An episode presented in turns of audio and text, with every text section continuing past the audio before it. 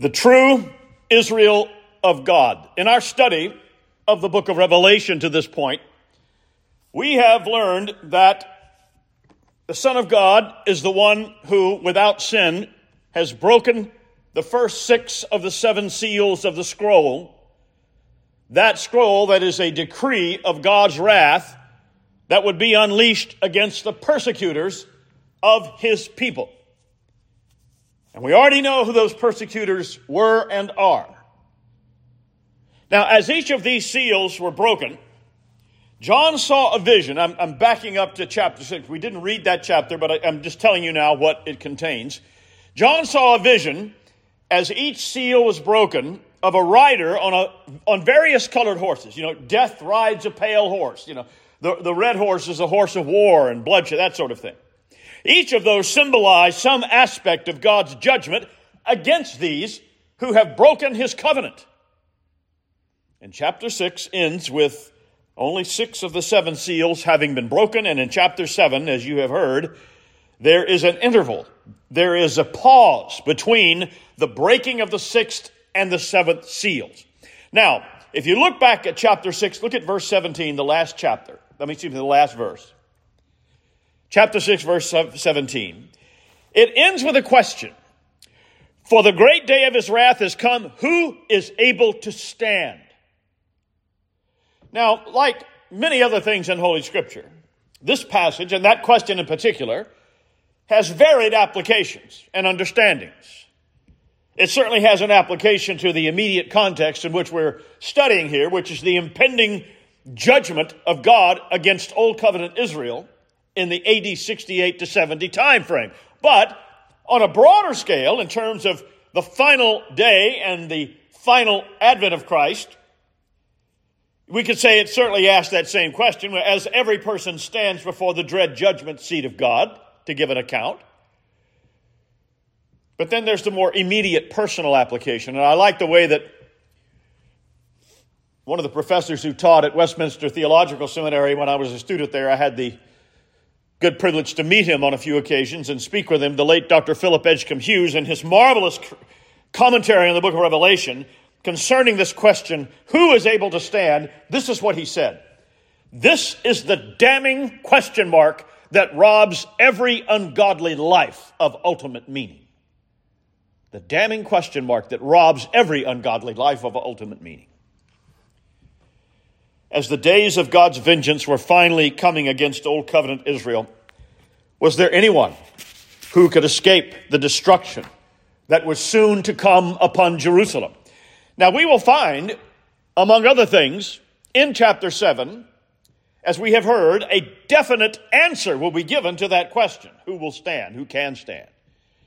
So, if you look again with me at the first three verses, after these things I saw four angels standing at the four corners of the earth holding the four winds of the earth, that the wind should not blow on the earth, on the sea, or any tree. Verse 2 Then I saw another angel ascending from the east, having the seal of the living God. And he cried with a loud voice to the four angels to whom it was granted to harm the earth and to sea, saying, Do no harm, or do not harm the earth, the sea, or the trees, till we have sealed the servants of our God on their foreheads. So, using symbolic imagery, the Apostle John sees a vision that, in terms of the practical application of what was taking place or going to take place, that was about to take place in that time, it indicates that there would be a pause, a lull in the Roman assault against Jerusalem. Four angels standing at the four corners of the land of Israel is translated earth here. It means the land, the land of Palestine. For a time, they are commanded to hold back the four winds of God's wrath. Now, the context of all of this is the judgment of God against Jerusalem and the land of Israel. That judgment was taking place within and through the attack of the Roman legions against the city in AD 68 to AD 70. Now, the Older Testament reading that we heard today gives us but one of many examples in God's Word how God's wrath is often pictured as a blowing wind. Listen to this again Jeremiah 51 1 to 2. Yahweh says, Behold, I will rise up against Babylon against those who dwell in Lev Kamai a destroying wind. And I will send winnowers to Babylon who shall winnow her and empty her land, for in that day of doom they shall be against her all around. Now, the question is why? Why was the Lord going to restrain his wrath and his final condemnation against his enemies for a brief time? Well, the answer here is given to us in verse 3. This pause, this interval, is for the sake of all of those who, again, bringing it down to the ground where it's taking place, all those in Jerusalem who have the seal of God on their foreheads. It is for their sake. So, in other words, inside the city of Jerusalem, as the Romans first made their assault, there were followers of Jesus in the city. Indeed, the city of Jerusalem was at that time the focal point of the work of the church. This was before Paul, uh, the, the missionary journeys of Paul began to have their widespread effect. In the book of Acts, Jerusalem is the place where the first fruits of the gospel and the witness are being born. It was there that the followers of Jesus were called from among the Jews in that place. And as we've read in, in chapter 7 of Revelation, the Lord is going to providentially deliver those believers from the horrors that were going to befall the city. Now, look again at verses 4 through 9. I'm not going to reread it, but just take a look at it there as your Bible's open. Because of the many symbols that are given to us in this book, I think people most often know the number 666, or as it's erroneously referred to sometimes, 666, and the number 144,000. Now, among Christians and others, there has been a lot of debate as to what that number is. Who, who, are these people? Some of you may know that the Jehovah's Witnesses, among others, they place a great emphasis on this number, and that they claim that in some impending, immediate, soon to happen in our time last day, the 143,000 will be, be Jehovah's Witnesses. There are others among our dispensational friends at the other end of the spectrum who say that these are in fact all Jews who will be converted to Christ at a future time, future from where we are now, in what they call the Great Tribulation. Now, they are half right in one sense. There is a Great Tribulation, or I better should say, there was. And let me just qualify something here you know, when we are looking at these texts that clearly locate themselves in that first century setting, and actually what is about to come upon Jerusalem here and what's being described here and in Matthew 24 and Luke 21, that was the Great Tribulation, such as has never been seen before among God's people. But that doesn't mean that radiating out from that over time before the final advent of Christ, there may be other small g great tribulations. God's judgment just simply doesn't dry up after he bring, rang the hammer down on Old Covenant Israel. I, I believe we're living through a, a period of time like that right now, as I'm sure many of you do too. So the dispensationalists are quite mistaken that the Great Tribulation is something that's not yet happened. It has happened. It befell these people in that time. But in the face of all these various theories, let's ask and answer a series of questions about this number, 144,000, and those people, whoever they are, and let's seek to do this ask and answer by means of God's Word. So the first question is who are these people? And again, the answer is given to us in verse 3. As we look there, we see that they are the servants of God and they have His mark on their foreheads. Now, that is a means of expressing that they belong to Yahweh. They are God's people. Let me tell you, it most certainly does not mean that they literally have some stamp or mark stuck on their foreheads. Now, this imagery goes all the way back to the book of Deuteronomy. Here we go again. The, the author of Revelation, John, he t- takes us back to the Old Testament again. And in Deuteronomy chapter 6, the Lord instructs the Old Covenant church concerning the keeping of his law. And this is what he told them Deuteronomy 6, 6 to 8. And these words I command you today shall be in your heart Teach them diligently to your children. Talk of them when you sit in your house, when you walk by the way, when you lie down, when you rise up. And then in verse 8, he, he uses some language to describe what that sort of would look like symbolically. You shall bind them as a sign on your hand, and they shall be as frontlets between your eyes. In other words, God's law is to be so much a part of their existence and our existence that everything they do and we do is to reflect His law. As if, again, figuratively speaking, as if it was tied or marked on their foreheads and, and between their eyes, so that everything they think and do, again, reflects His law. The hand is the, the thing of action, between the eyes is the mind, the heart. Being sealed by God means that He owns us. We belong to Him. But belonging to God means that we are also in union with Christ Jesus because Jesus said in John 14, 16, I am the way, the truth, and the life. No one comes to the Father except through me. He didn't say most people will come through me. Some people will come. Only the, the Christians will come. He said, no one comes to me except comes to the Father except through me. So that according to the Word of God, the only way to be sealed by God is to come to Him through Christ Jesus.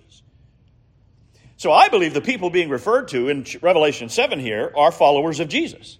They live in Jerusalem, which means they had been formerly Jews. Now, I saw a quote somebody posted the other day in some forum somewhere that said, uh, Matthew Poole, I think, was a Puritan era commentator, and that he identifies these people as Gentile believers. I, I don't agree with that. I think that's quite mistaken for reasons that I've outlined. So that's who they are. These are formerly Jewish believers who've come to faith in Christ Jesus as this Roman assault begins on Jerusalem. But why that number? And I think this is the answer to this question further shows the evidence that these people were Jews having been converted. The simple answer is that the number is symbolic and it represents something. And if you look again at verses 5 through 8, you see that it is clearly tied to Old Covenant Israel.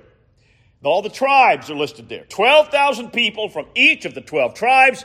Well, that equals 144,000. So then here is further confirmation that what we're seeing are specifically Jewish as opposed to Gentile believers in Jesus here.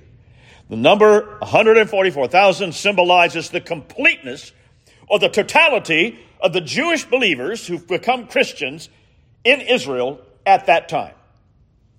Within Jerusalem, there were those who followed Jesus, and they were going to escape the fullness of God's wrath that was to be poured out on that nation and on those people. Jesus warned them about this just a generation earlier, if that much. In Luke 21, verse 20, the Olivet Discourse, he tells them.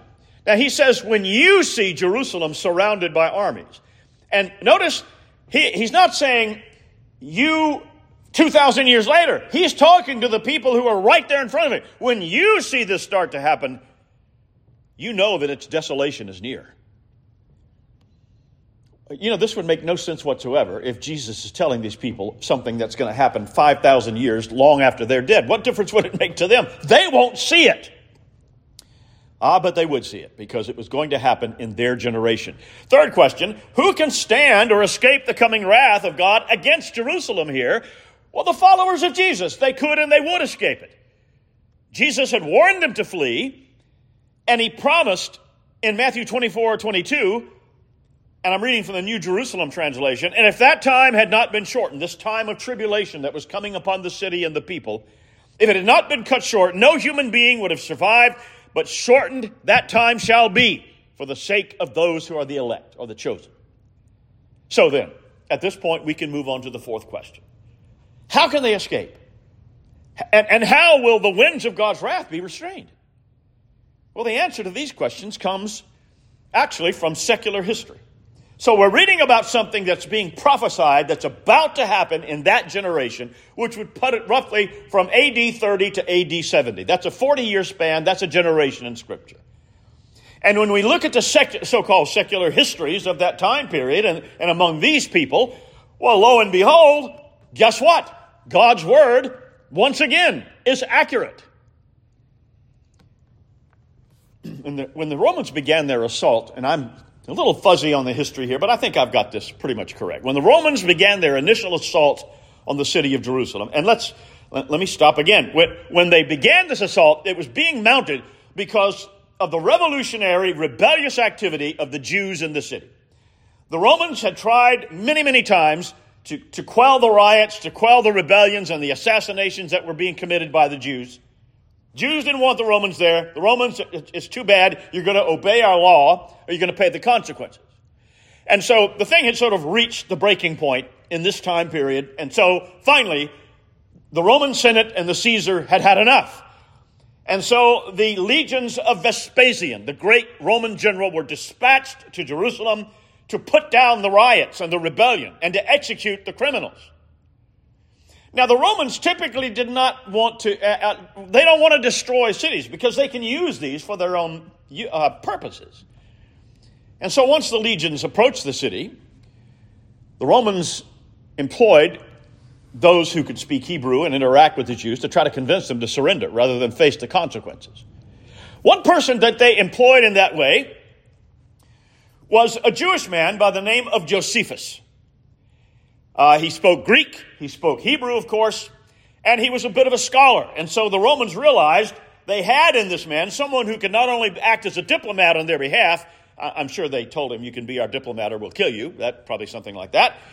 But he also could record their history and the account of this war. I don't know if they didn't bring their own historian or they think it would be a good idea to have one of uh, the Israelites' own people to write this down. And so Josephus recorded, he was an eyewitness account to this Roman assault against the city. And he recorded it in a writing called The History of the Jewish Wars. It's still available. You can read it in Greek and English translation. He was an eyewitness to what happened. And we also know about this from the history of the Christian church written by the early church father Eusebius about 200 years after these events. Those historians tell us that not long after Vespasian and arrived with the legions at Jerusalem, Vespasian, the general, was called back to Rome because of political crisis. The Caesar had been killed or died, and for a brief time, the Roman armies pulled back from their positions. And as a matter of fact, Vespasian, when he went back to Rome, was eventually elected or nominated or crowned Caesar for a time.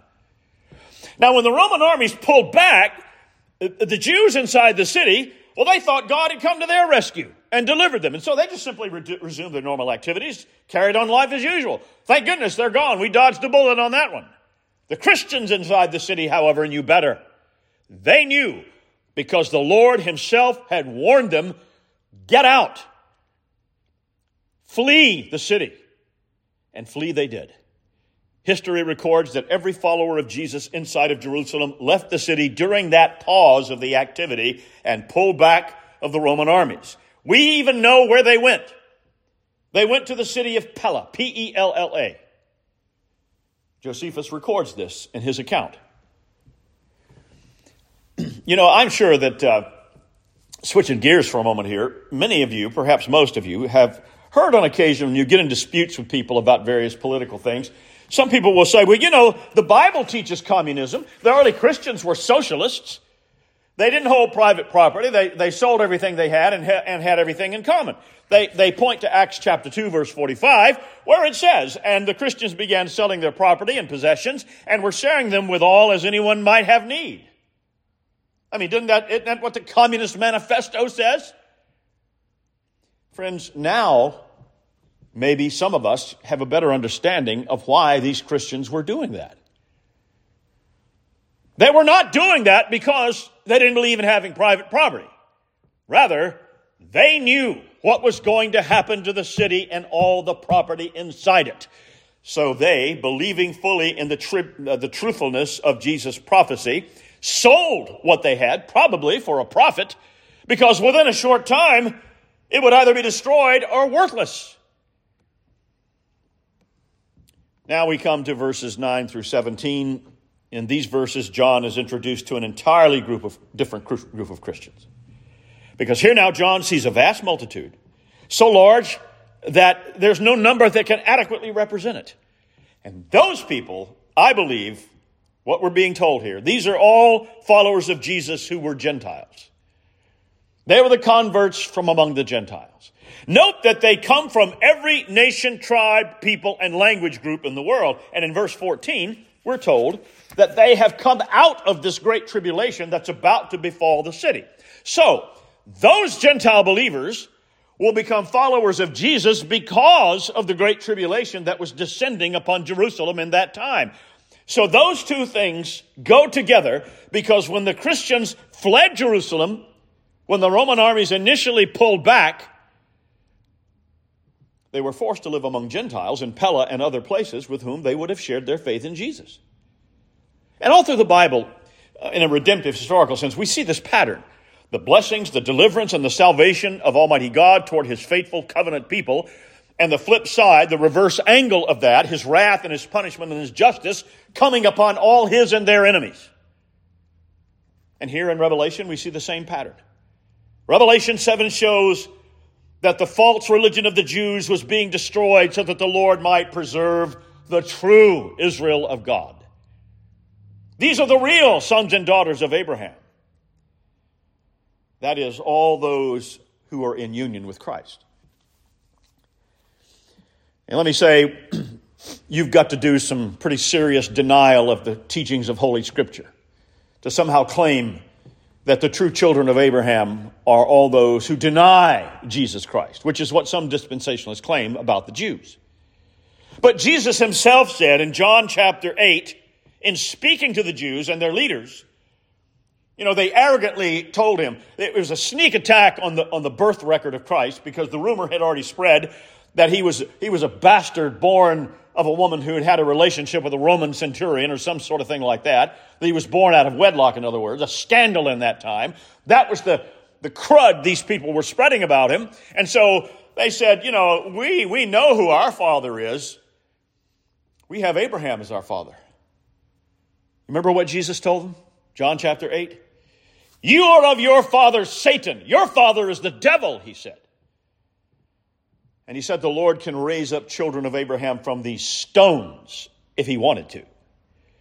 That's the first indication that the true children of Abraham are not true children ethnically or by blood, but by faith and covenant. And Paul completely reinforces that and, and clearly states it in Galatians 3 7, where he plainly says, All those who by faith in Christ Jesus are therefore the true sons and daughters of Abraham. So if we are in union with Christ, that promise, that blessing is ours today. Christ our King is still faithfully defending his bride and delivering his people. Now,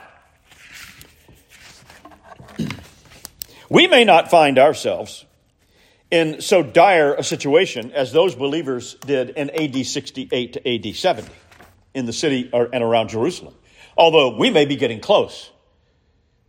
But regardless of our specific circumstance, either as a people, as a country, or individually, or as a family, God Almighty offers a way of escape and a marvelous deliverance, no matter what armies may be surrounding us right now the armies of unbelief, the armies of decadence, the armies of denial,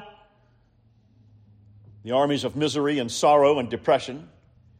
The Lord has promised that if we are in union with Christ, He will deliver us. That was the hope and the promise that sustained those believers and against all the chaos was, that was soon to break out among them. It was the same hope and promise that comforted the Gentile believers who later they would be the ones savagely attacked, not by the Jews as the earliest Christians were, but by the Romans. We know about the, the martyrdoms that took place in many of the Roman colosseums across the empire. Almost all of those people were Gentile believers in Jesus. It was the same hope that every follower of Christ has clung to throughout the ages. And it is the same hope and promise that, friends, we must cling to today. By God's grace, may He grant us the ability to do that. Let us pray.